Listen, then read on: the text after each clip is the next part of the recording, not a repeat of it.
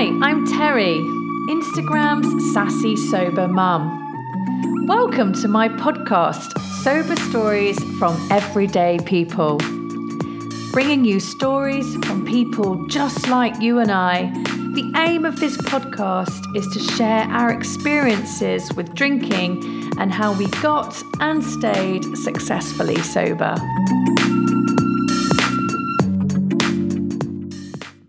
Hello, welcome to this week's Sober Stories from Everyday People.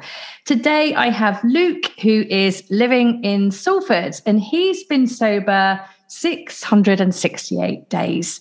Um, thank you so much, Luke, for coming on the show. As as you know, as I've told you, actually, I'm really passionate about getting more male voices on this show, and so um, I'm super grateful to have you here with me today. No, thank you. I, and I think it's it's really important, especially for like we said earlier, males is it's a, it's a it's a kind of gateway thing for everything. Like five years ago, mental health was a big thing, and it's more males are speaking about it, and there's still a lot of you know people who may be struggling with addiction, whether it be alcohol, drugs, or, or anything else. Who males feel like it's a bit of a burden still to still speak about it. So I don't know if, yeah. if anyone follows me on LinkedIn, Instagram, all my life's over there, so I'm open about everything. So yeah, if it helps, it helps me and it helps other people. So yeah, this is obviously why I wanted to do this today. Oh, that's fantastic um, and super appreciated, and it definitely will help people. I know that. Uh, I know that this podcast is helping loads of people, and that feels like, yeah, that we're creating something special in the community. Um, so, why don't you tell us a little bit about who Luke is? Yeah, why not? Um, so I'm Luke, um, 27. I currently live um, in Manchester, um, around the Salford area, um, and I'm from a little town called Whitchurch, which is kind of like North English Welsh border ish, um, middle of nowhere. But yeah, moved to Manchester about well, probably just under the, the week before the first COVID lockdown. So yeah, kind of been here ever since and don't really look like moving. So that's kind of who I am in a little bit of a nutshell. Um, just a normal guy, really, just independent, keep myself to myself. And yeah, everything's probably changed in the last two years, I'm guessing. So yeah, if I'd have spoke to you two years ago, my story would be completely different to what it would be now. So. Oh, I'm looking forward to getting into it. Um, gosh, moving just before lockdown one, that must have been tricky. That must have been hard. Well, I didn't. We didn't know there was going to be a lockdown, did we? So, no. Um, you can't. You uh, can't get out and meet anyone, can you? And, and well, you know. this is the thing. So I moved with. I I took a job in Salford Quays, and I said to myself, I want to move to the closest flat possible to get to the office. So I did, which was it. I think it got to about a seven minute walk rather than an hour commute every day.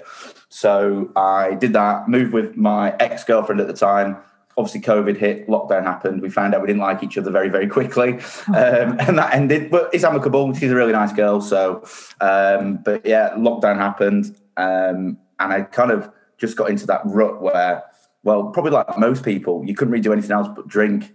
Mm. And I had my birthday through COVID, and th- this is the first kind of COVID, and it just started. Yeah, it was just drink, drink, drink, and then obviously when the pubs reopened, it was just like chaos. It was like England had never drank before. What's oh, alcohol? Really and now it's yeah. like I don't know. And now if I, I I, I can be around people that drink and stuff, but now I couldn't even look at ale and go, yeah, I really fancy that. Well, someday, obviously, I get an itch, but like I couldn't bring myself to do it. Um, wow.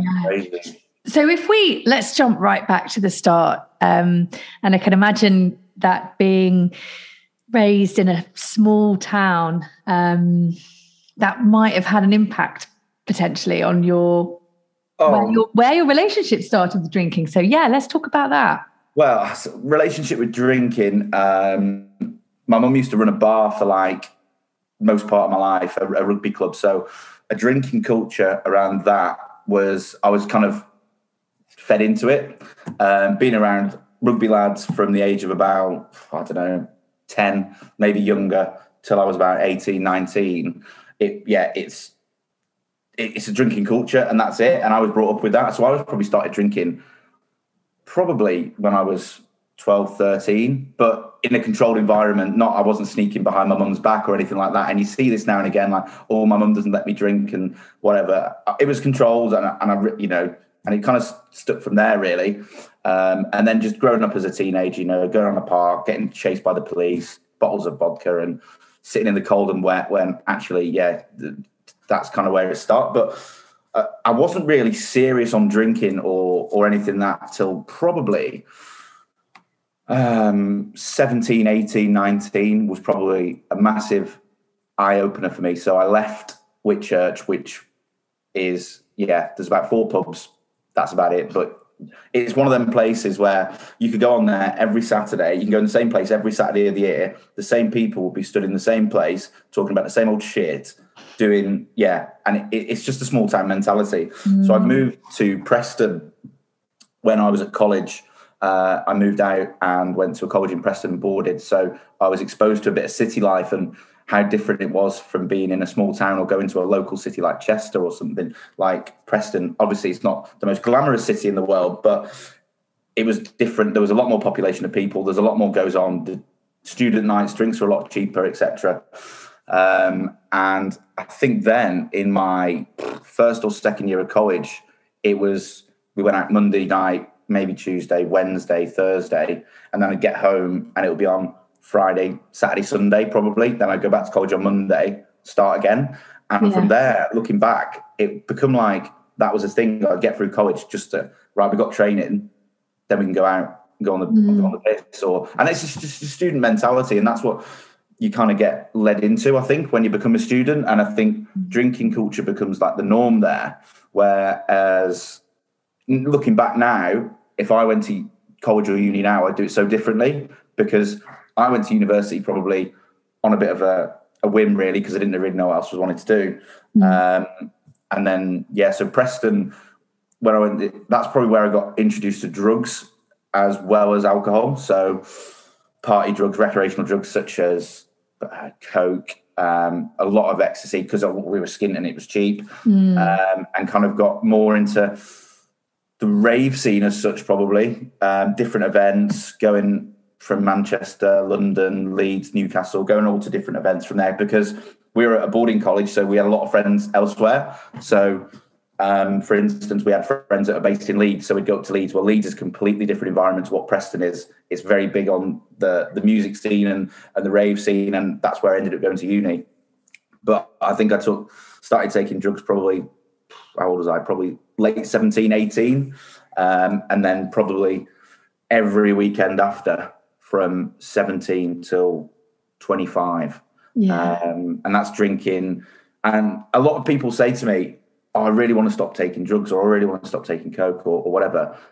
And I just say, you need to stop drinking first. Definitely. Because I, I've done it, I've taken drugs sober, but I know a lot of people will take drugs because they've had a few pints, especially, and I'm talking about lads here more than anything, because mm. obviously I'm a lad and I can speak from that situation, but, and I've been in this environment, but lads will have a few pints, it'll be Friday night, it could even be Tuesday, Thursday night, and someone will mention drugs or anything, and that's when it starts. Yeah. And it becomes, and I, and I listened to a podcast and I spoke to a guy at um, NA and AA about this, and it was the same kind of subject, and he said that you might not think it's an addiction, but when you do something every weekend for just under 10 years, it, it is an addiction because that's what you're living to do. You go, right, I'm going to go and book. And this is when I was like 17, 18 at first. I'd book to go to a, a rave, not because I really like the music as such, because I wanted to get off my head, because I like the freedom and it made me feel good. Mm. Um, and obviously the drinking come with that. So we'd start drinking, I don't know, early doors.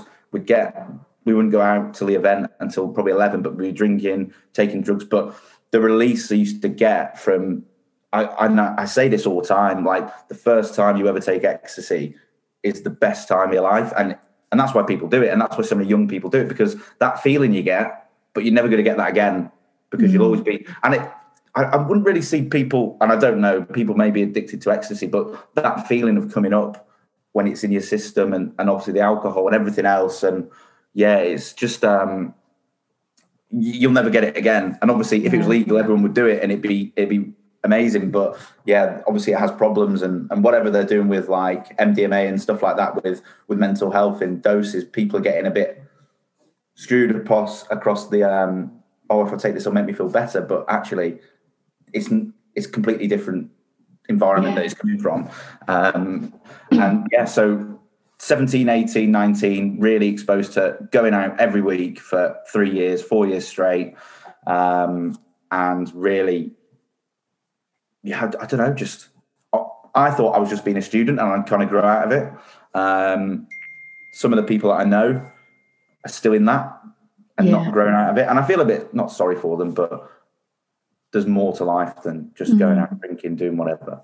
Um, it's almost then, it's almost like relief as well, though, isn't it? It's a sort of you feel relieved that you managed to step out of that. Because I don't know about you, but did you feel a bit like when you were in that cycle of drinking and party drugs and like like you say it's just the same with girls actually as it is with boys oh, yeah, have a few drinks it's like you get that itch because um, oh, yeah. you learn to associate you know say alcohol and cocaine on a night out like it's just it's just so accessible. Um, oh especially in manchester like i could get drugs delivered to my house quicker than just eat probably. Yeah. it's ridiculous but um no, and I think that's where, and probably just to go back to what I was saying about the drugs and stuff in the release, I never thought, and this was pre 2022, 2020, before I had got diagnosed with bipolar and autism, I didn't know why it was making me feel good.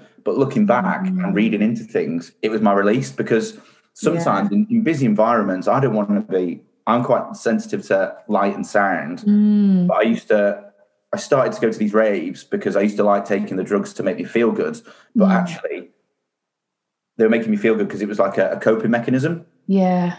But like, like now, I went to a hacienda event last year, completely sober because I really enjoyed the music, and I wrote about this on my blog where how people, and especially lads, when it's in that environment, they get into drugs because they think it's cool when they're at university and they and they go to these raves because it's acceptable to take drugs, or it's a, you can kind of get away with it more than yeah. doing it know, in a library, let's say. Well, you wouldn't really take drugs in a library, but wrong uh, analogy. But then they start, and this is how I started, and it become more right. I'll start taking drugs because it makes me feel good, and I've got an excuse to go to this event, whatever. I'll deal with the aftermath afterwards. But then last year I went to, and I've been to a Hacienda event this year where I go because I enjoy the music, and I didn't really need to take drugs, but that was my entry level to that kind of place. Um, and a lot of people if they like going to events or not, they obviously drugs is a big thing in part when party drugs and stuff, but they don't. Yeah, it, there needs to be something and to go. Actually, you don't need to take drugs or you don't need to have alcohol, have alcohol to have a good time. When yeah. I actually thought I would have, but like mm. the last two times I've been to an event, I've had the best time ever. I've gone oh. home bed and I woke up in the morning. I've been, I've just been tired. To be fair, I yeah. get like the Red Bull come down rather than the alcohol, the drugs, or I go to bed at a decent hour and not when the birds are tweeting it. And oh, don't makes me so, shudder thinking about that. Yeah, um, honestly. It, do you know what? It's easy to see as well why um, something like, let's just say cocaine, for example. Obviously, the drink is a big dopamine hit. Oh, absolutely. But, but the cocaine, I, I was listening to one of the Huberman Lab uh, podcasts the other week, and he was saying that cocaine is ten times the strength of a dopamine. You know, it's the, the, the sorry, the dopamine is ten times you know that of a normal kind of hit of doing something and it's like you can you can understand why that um, is so powerful especially on young impressionable people that are in a crowd and where keeping up with your peers is probably one of the most important things as a teenager. Absolutely. And I think, obviously, people take Coke because it makes you feel good. That's it. They don't take it because it makes you feel shit because they wouldn't take it. And that's where, obviously, the addiction, addiction comes from, or when it goes from more recreational abuse, uh, abuse of it to every day or maybe in the week and then weekends.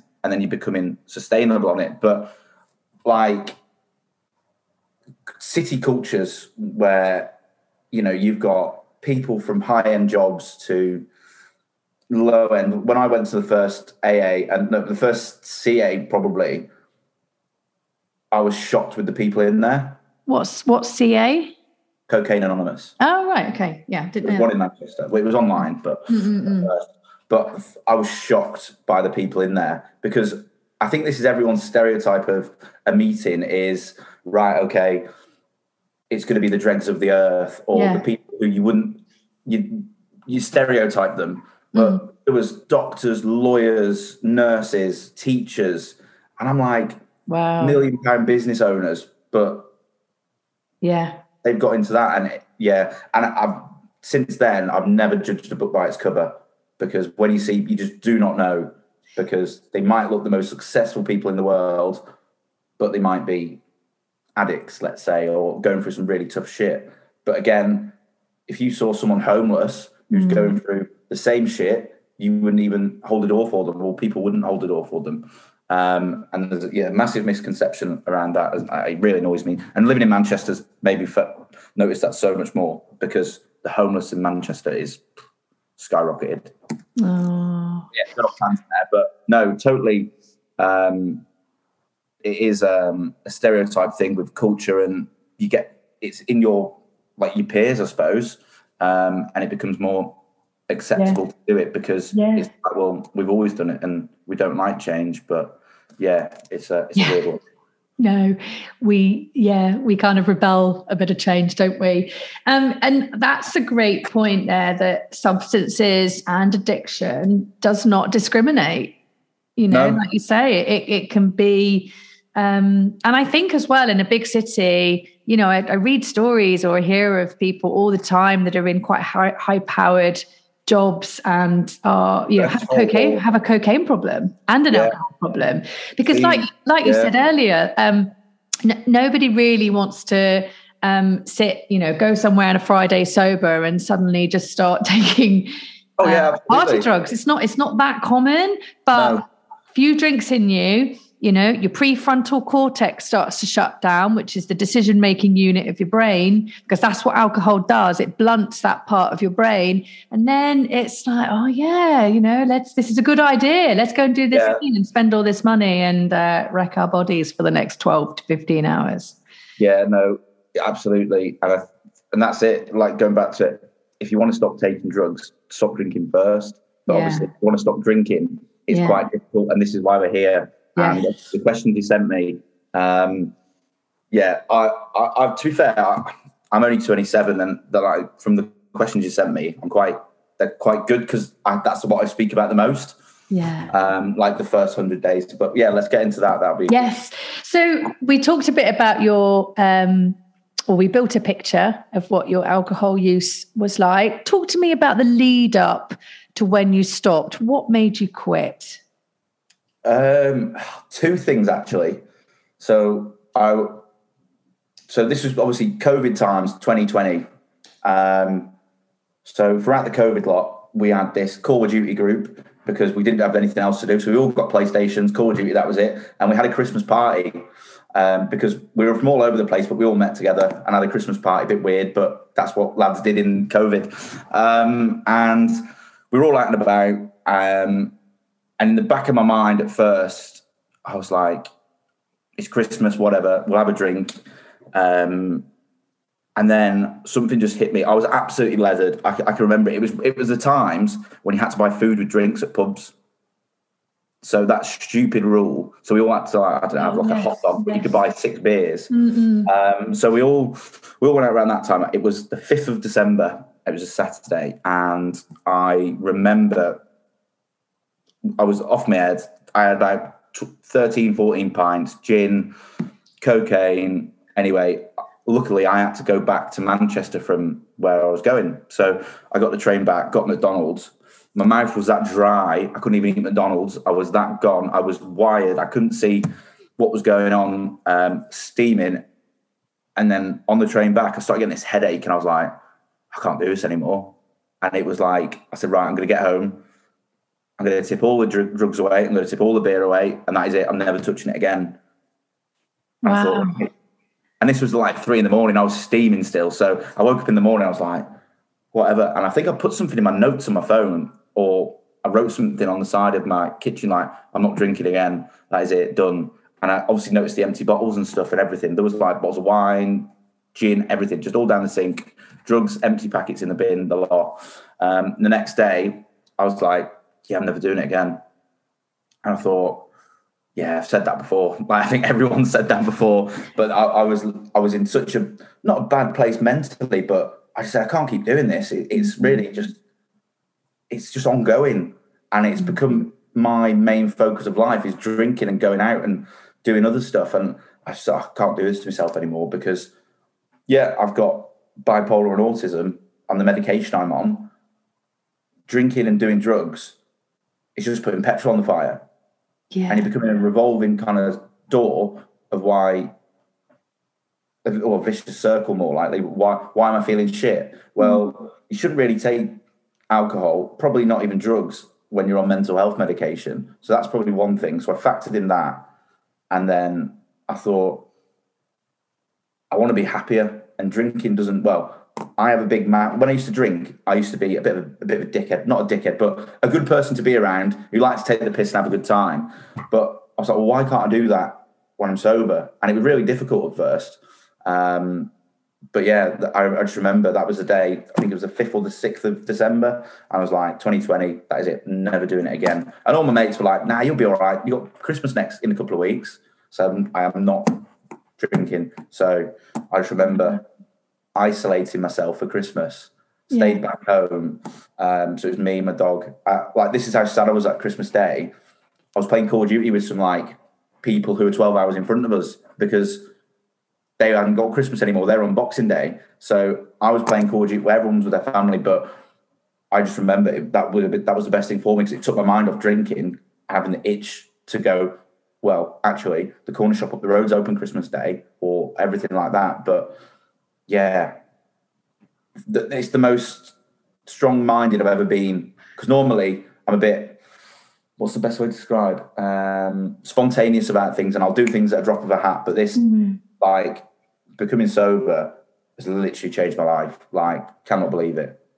So, God, I, it's such a big story that Luke. I mean yeah, it just shows that you have obviously got a lot of inner strength that you recognized.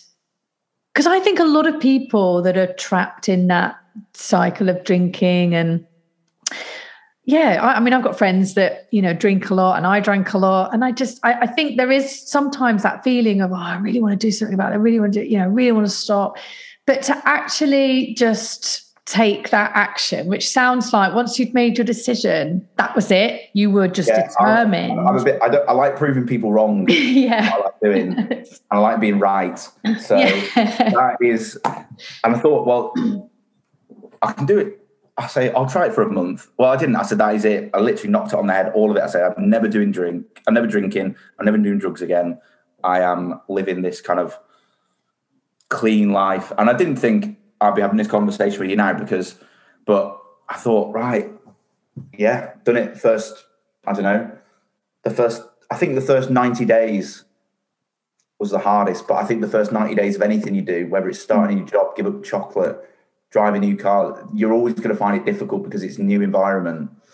And the first 90 days, a lot of stuff went on, a lot of apologizing, a lot of do like literally, yeah, everything in that 90 days kind of built up to where I am today. And then I started doing the 12 steps after that. Um, but yeah, there was a lot of apologizing, just being honest with people, um, being honest with myself more than anything, really, and keeping myself. Um, what's the best way? I'm trying to think of the word. Keep myself sorry, completely slipped my mind. Um, on top of everything, um, and having a diary of everything, and thinking, right, actually, I can do this. What are the reasons why I'm doing it? Who am I doing it for? What am I going to do it for? Well, actually, and I thought, I'm doing it for myself. Fuck it. Fuck everybody else. Mm. I'll apologize to everything that I've maybe upset people or or everything else that I've done. Well, actually, I'm doing it for myself because I know I can't continue.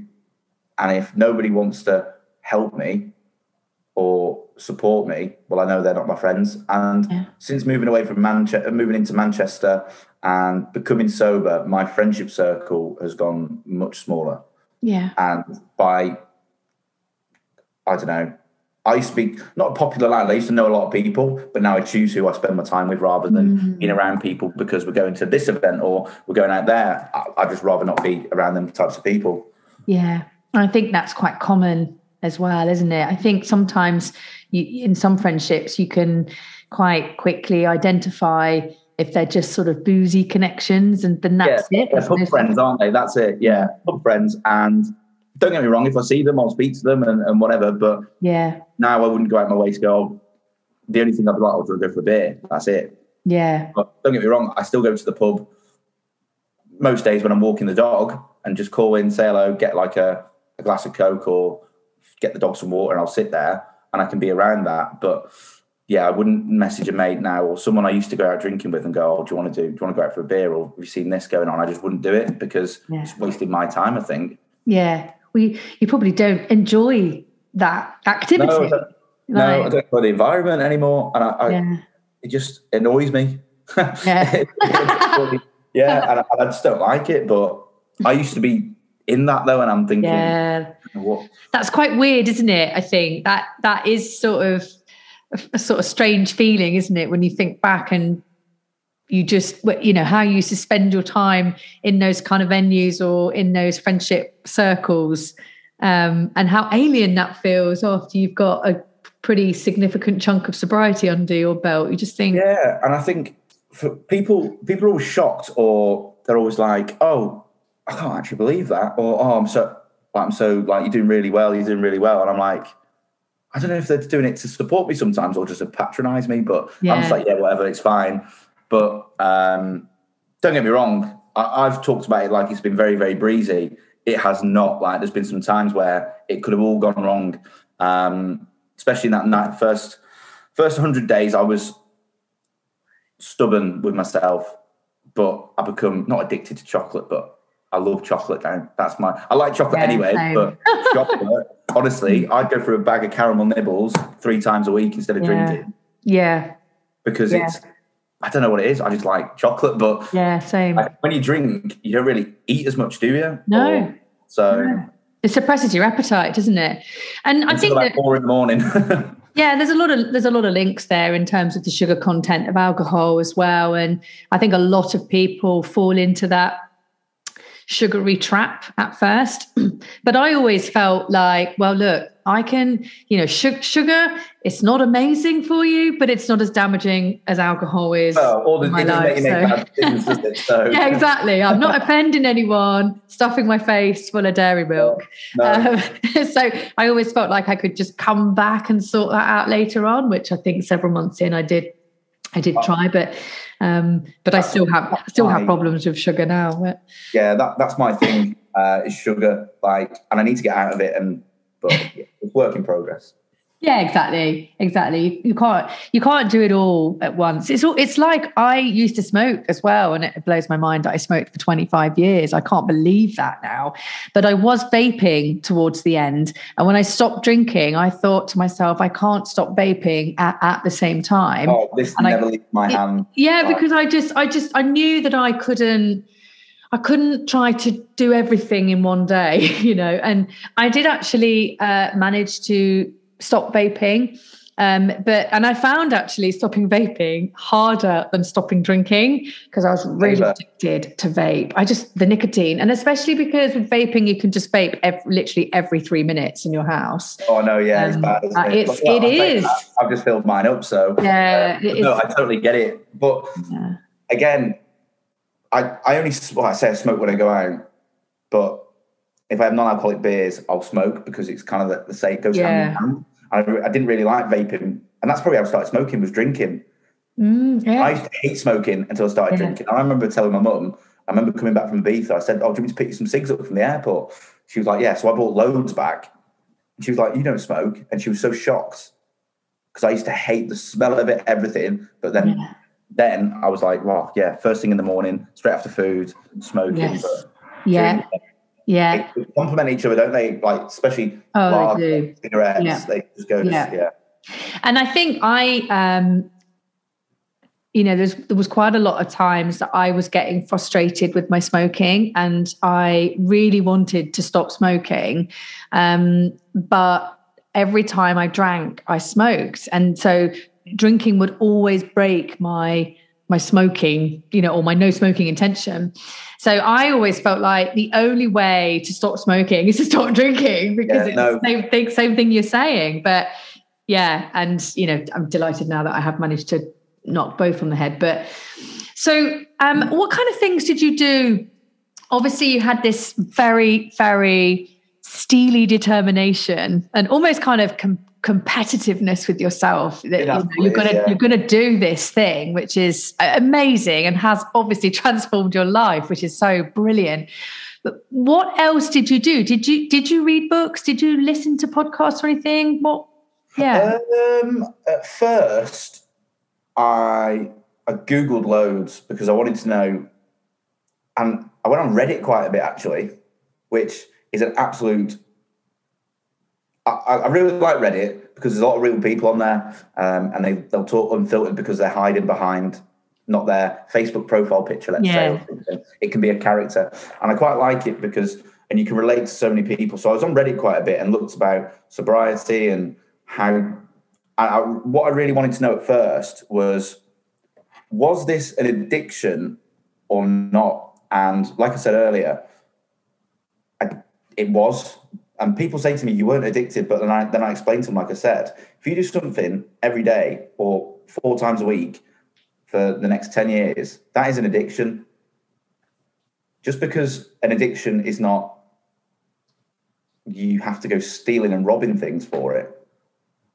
That was probably the thing, and that's what I looked into at first, and then I understood um, because I was a little bit not in denial, but maybe it was a little bit of denial actually because it, it, it wasn't your stereotypical addicts, let's say. Um, and I think that, yeah, that was probably the first thing I read upon. And then I read a lot, and then with books, not real, I'm not much of a, a book reader really. I'm more of a listener um, just because I can't sit there because I'm fidgeting. Yeah, I'd rather listen and walk and do it. Um, I'll, funnily enough, a lot of Russell Brand stuff yeah. because he puts it in the most simplest forms ever, like about the 12 steps. Like it makes it sound human and not computer written. Yeah. Um, and that, like listening to him and how eloquent he is and how he speaks, um, just really, yeah, like sub- I don't, I don't really follow a lot of famous people on socials because I know it's all lies and bollocks. But him, I don't know why, I, and I didn't really used to like him, but now I understand how he is because how he is, and yeah. he wasn't just addicted to alcohol and drugs; he was addicted to bloody. There's probably more things you can't be addicted to Yeah. than what he was. Um, and he was a, I say, I'm not going to say an inspiration, but probably him and a guy. I don't know if you ever heard of this guy. He's called Michael Maisie. Um, real good guy. I come across him when he was on SAS Who Dares Wins. Um, and his life story in bits and pieces were very similar to mine. So I've been in contact with him over um, like Instagram, and we were meant to speak at the same stage at this festival a couple of years ago, but it got cancelled through COVID. Um, but he's one person who's been like, if you're looking at sponsors, an indirect sponsor, because like what he's done with his life is absolutely like incredible. Um, how he's turned his life around, what he does now, um, yeah, and how he got sober and everything else, um, massively like him. And then a few like you come across clips more and so now, not probably in 2020, but like TikTok and short form videos because there's people Mm. just popping up all over the place, Yeah. just talking about their lives and and everything else, and and more so now I see it a lot more. Um, that again, but yeah, not reading, but there's there's lots of material out there, but you Yes. just got to find what relates to you the most Yeah. because I don't think I could go. Let's say Loose Women had a a sober podcast. I probably couldn't listen to that because for one, I'm not a, a woman and I wouldn't really relate to it. Hmm. Um, but if let's say somebody, I don't know, who is maybe famous or has is it the same age bracket as me or into the same Mhm. things as me and turn their lives around through sobriety or, or whatever, I'd be more Yeah. likely to listen to it. So I think that's one for, for people listening or anything. That's one thing. Find something that relates to you um, because it'll make you feel more ease and comfort and something that's probably not contradicting and people that tell you how it is, not what you want to hear and how to do it. A bit like, yeah, um, I find that very easy, a, a lot easier. And then that was kind of it, really. And then I went, started going to um, meetings, and that, that was kind of I dropped the the whole kind of stuff off, and that's where the mask was gone, and you could just be yourself for a couple of hours and and whatever else, and but difficult, but. Yeah, I was I was going to say, um, what was that like? How did that feel doing that?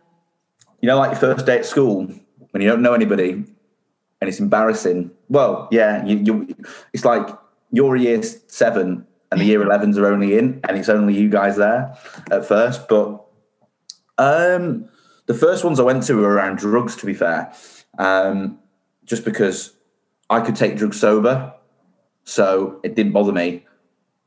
Um, it was more, I could take drugs more than alcohol kind of thing. But um, I went there and it just opened my eyes up so much and how nice people are and no matter what they're going through. But just a, I suppose it's a little platform for you to, it's like a free therapy session.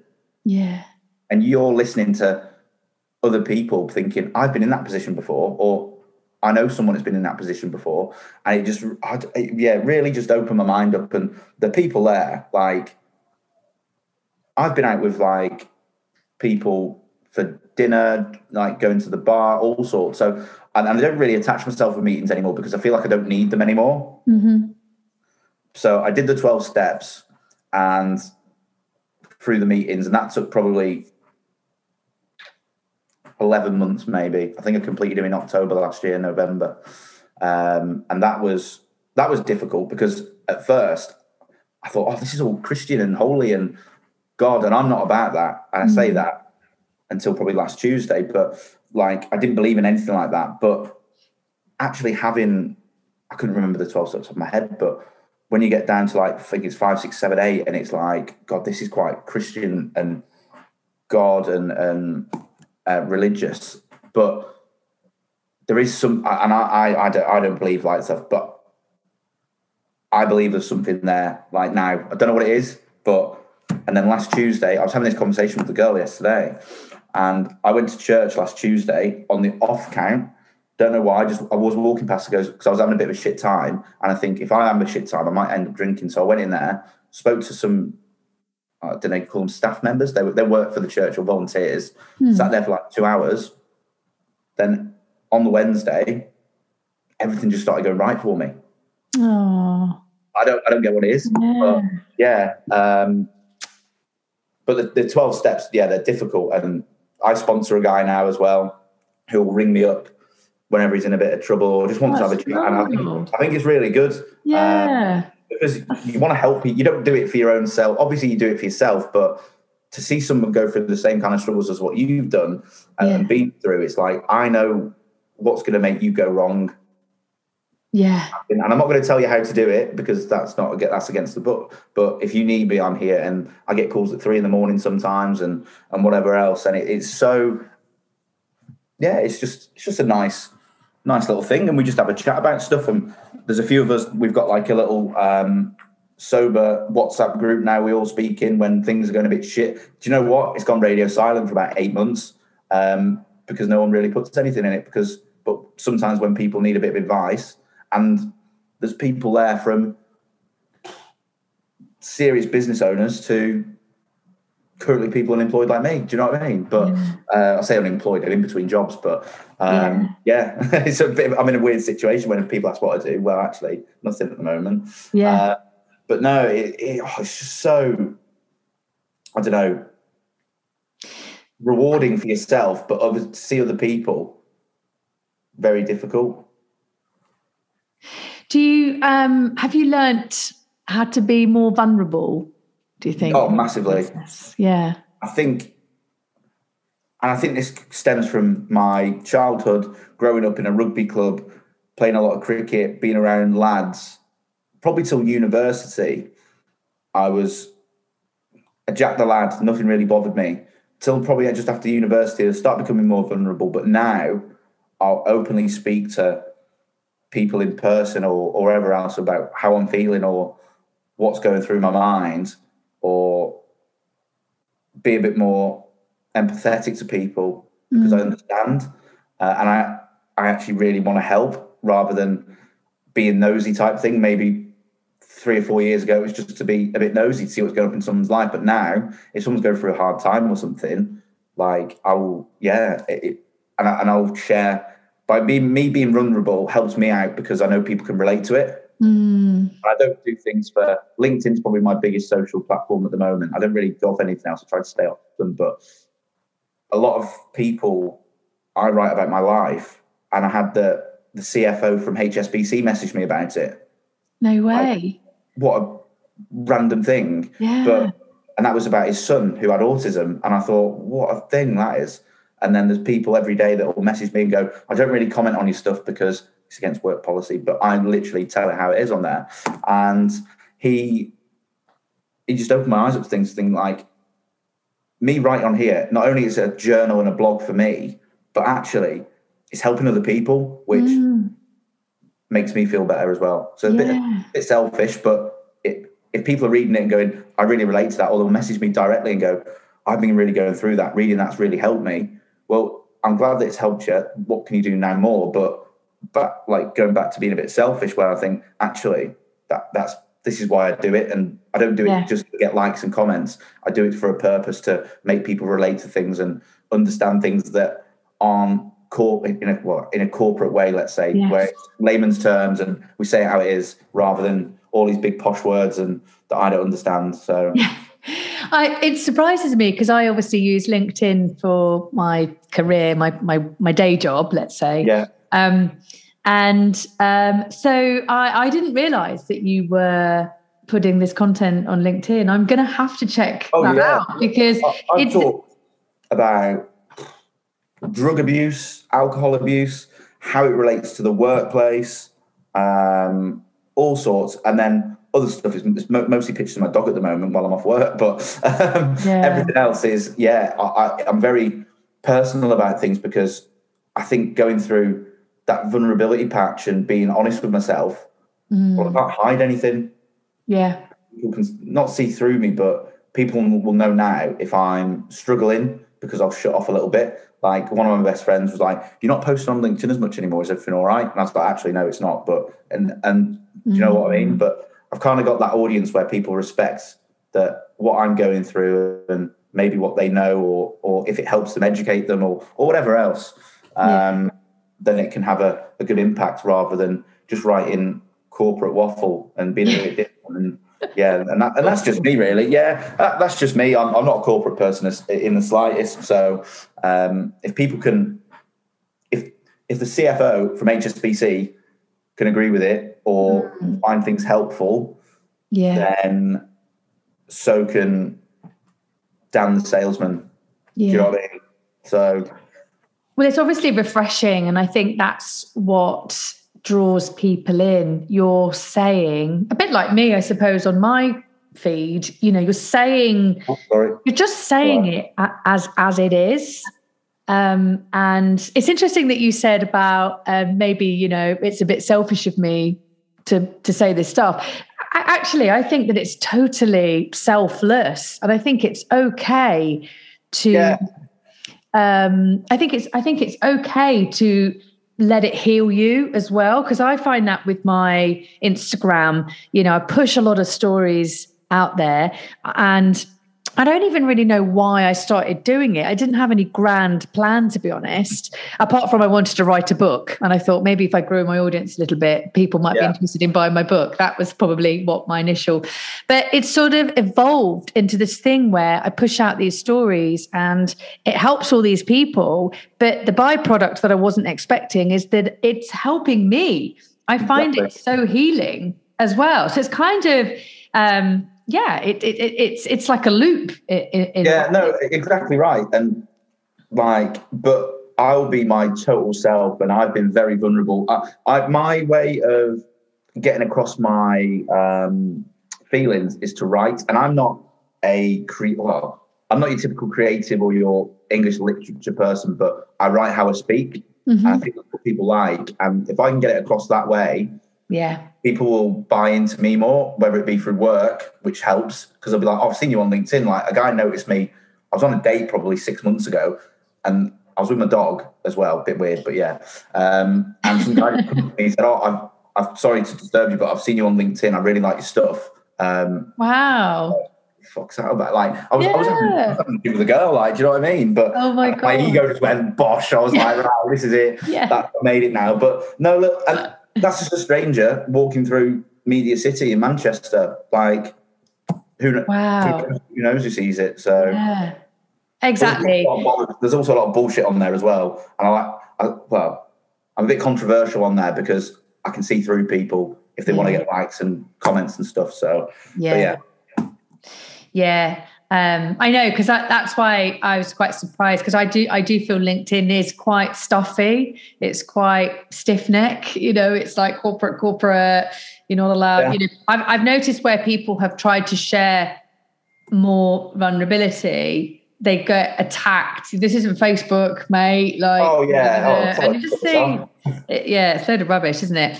I think uh, more power to you and yeah, uh, I, there needs to be more of us out yeah, there, no, just keeping it real, really. And there's loads of people. It's more around the, and this is where it's a little bit niche, really. It's more around the mental health. There's a lot of people pushing about, which is great. Um, but sobriety, male, probably in the twenties, there's not much like it. Where mm. people have got sons and daughters my age, yes. so they read that you know, I'm friends with people who are older than my mum from LinkedIn. Do you know what I mean? And it's like, it's crazy. So, um, yeah, but that, and then people always say to me, do you not put yourself in the position where if you needed to find a job, people wouldn't like that? Well, I said, well, they're not the right people for me. So. Exactly. Yeah. Well, what a fantastic attitude. And so, um, talking about that and about the biggest benefit that you've got that you think you've got from sobriety? If you could just choose one, what would that be? Um, I'd love to say weight loss, but it's not. I've put weight on since I've been sober, and I mean, probably a lot of weight. Like a lot of people, I see a lot of people have lost so much weight, and I'm like, yeah, but I, the sugar it does it for me.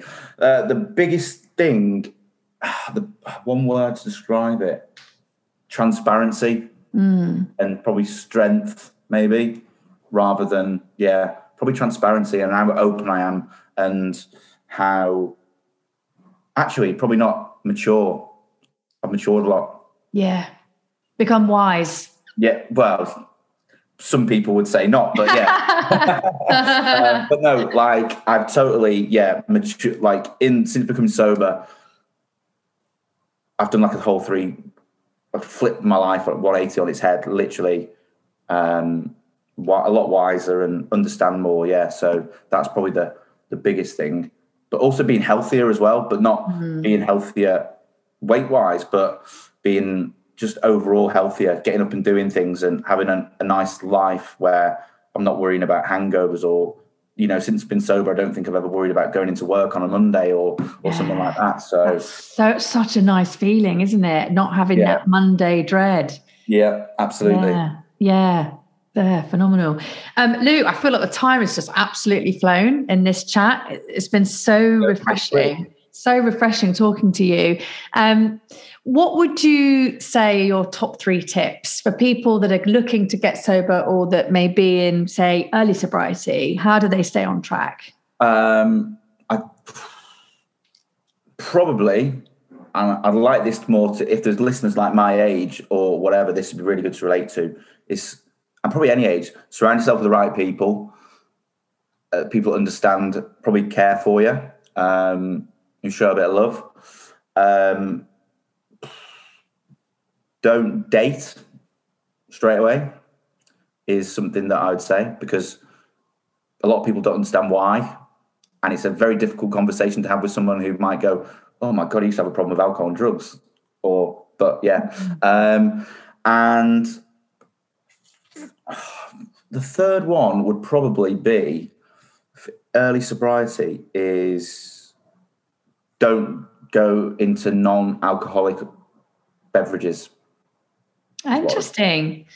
Okay, and just expand on that so people really understand what you mean. Um, so things like Heineken Zero, Beck's Blue, Gin Zero, whatever whatever zeros there are out there, mm-hmm. I would say avoid straight away.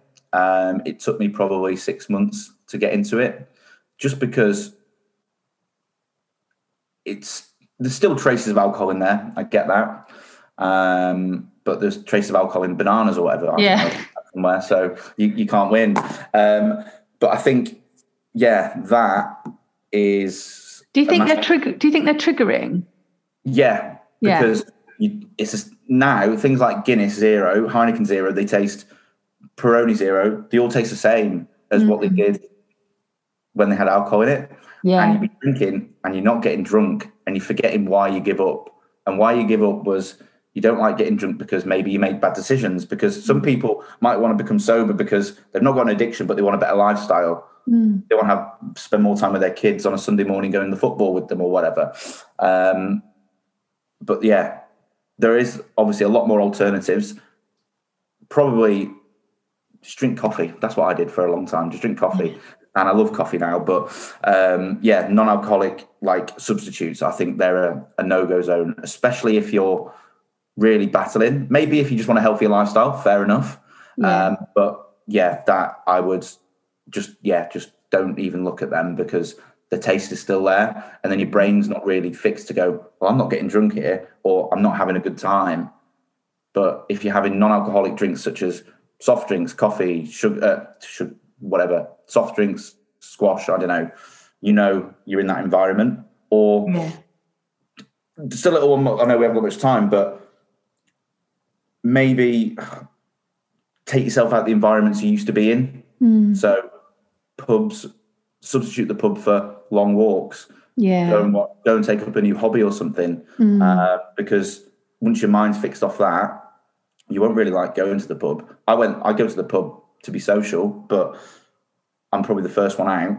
Yeah. I know when it's my time, I can go. If everyone's out, I'll just go home at nine o'clock and be like, right. They, they won't question where I've gone anymore or what I'm doing. They'll be like, Luke's going now. Because there has been some times where I've been at events where I could go, God, I could really, I could just take a pill now and just release everything. But I'm thinking, I, I talk to myself and go, why?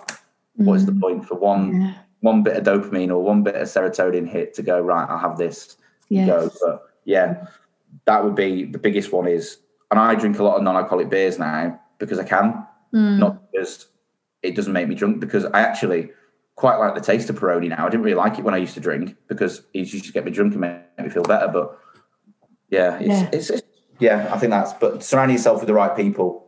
Yeah. And maybe going to a meeting, that might be a good idea because you'll understand very, very quickly that maybe you aren't as bad as what you think you are, but however, you've still got a bit of an issue or you might want to go and just explore different options to to helping yes. yourself.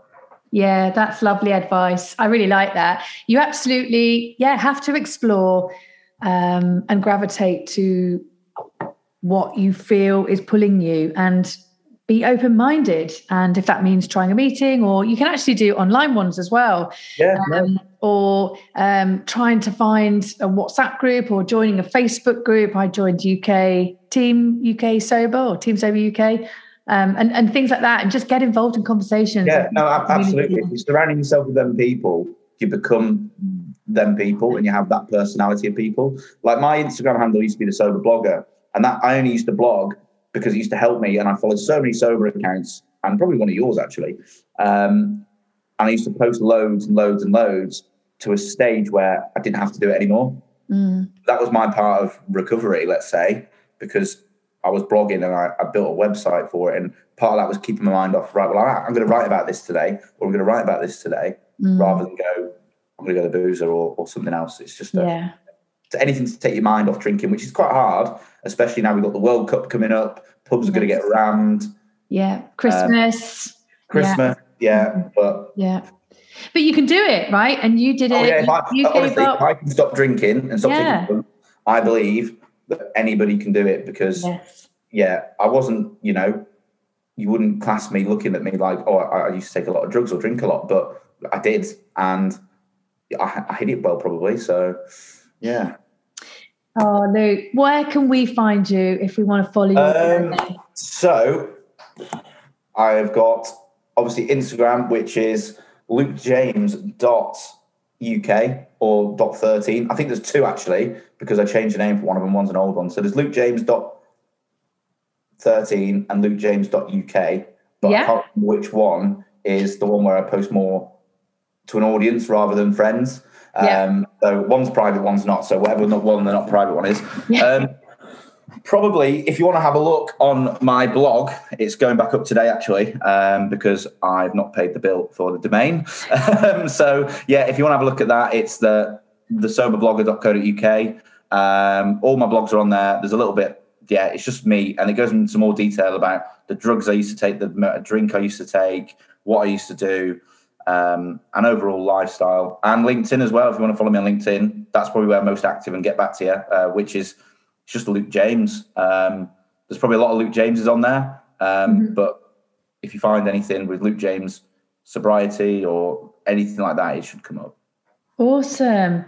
Oh, it's been such a pleasure. Thank you Oh, so I really enjoyed much. it. It's like a, a bit of a therapy session, Yeah. actually. So yeah, I really enjoyed that. And it's so different the dynamic where if you put a microphone in front of somebody, people start opening up. Mm. And even if people get one listener on a podcast and they're feeling better about it, then keep doing it. Yeah. Yes. Yeah, no, the feedback that seems to be trickling down is that people are really enjoying the show and they're loving the stories of just people like you and I.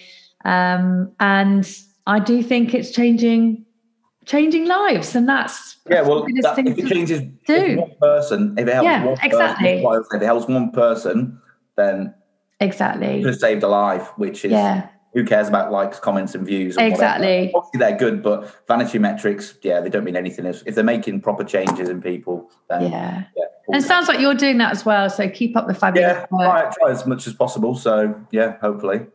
Oh, thank you. And thank you, everybody, for listening. Catch up next week.